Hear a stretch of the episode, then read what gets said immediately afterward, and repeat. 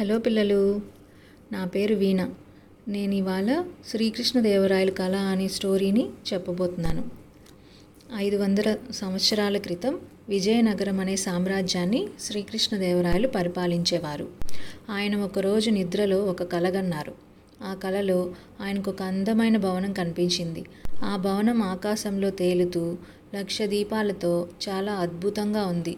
తలుచుకుంటే చాలు మాయమైపోయే ఆ భవనాన్ని కలలో చూసిన రాయలు ఆ కలను మరవలేకపోయారు.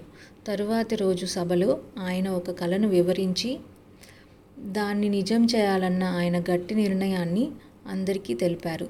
అది విన్న వారంతా అలాంటి భవనం ఎలా కట్టగలము?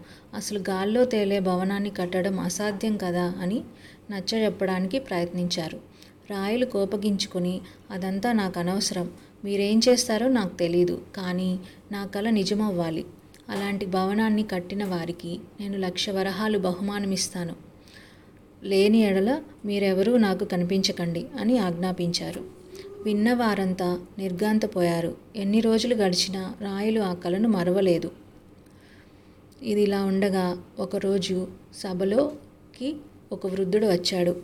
నెరిసిన గడ్డం జుట్టు మీసాలతో పాపం అతి కష్టం మీద కర్రతో నడుస్తున్నాడు. నాకు అన్యాయం జరిగింది ప్రభు న్యాయం చేయండి అని రాయులు వారిని ప్రార్థించాడు. నీకేం అన్యాయం జరిగిందో నిర్భయంగా చెప్పు నేను న్యాయం చేస్తాను అని రాయులు హామీ ఇచ్చారు. నా దగ్గర నూరు నాణాలు ఉన్నాయి స్వామి అవి ఒకరు దొంగిలించుకుపోయారు. నాకు వారెవరో తెలుసు నా నాణాలు అడిగి ఇప్పించండి అని వృద్ధుడు విన్నపించాడు.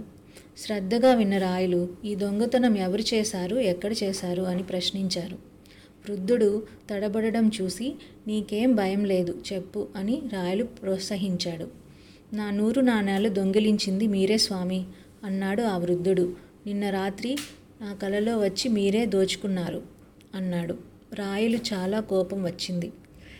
ఏమిటి వెటకారం? కలలో జరిగింది నిజమనుకుంటే ఎలా? అని కోపంగా అడిగాడు. ఈ మాట విన్న వృద్ధుడు తన గడ్డ మీసం తీసి పడేసి కర్రను పక్కన పడేసి పగటి వేషాన్ని విప్పేశాడు. చూస్తే అతను తెనాలి రామకృష్ణ. క్షమించండి స్వామి మీ కలను నిజం చేయడం ఎంత కష్టమో నిరూపించడానికే నా ప్రయత్నం అంతా అన్నాడు తెనాలి రామకృష్ణ. రాయలకి చాలా నవ్వొచ్చింది. ఇంత చక్కగా ఆయనకు అర్థమయ్యేలా చెప్పిన తెనాలి రామకృష్ణను ఆయన చాలా అభినందించాడు.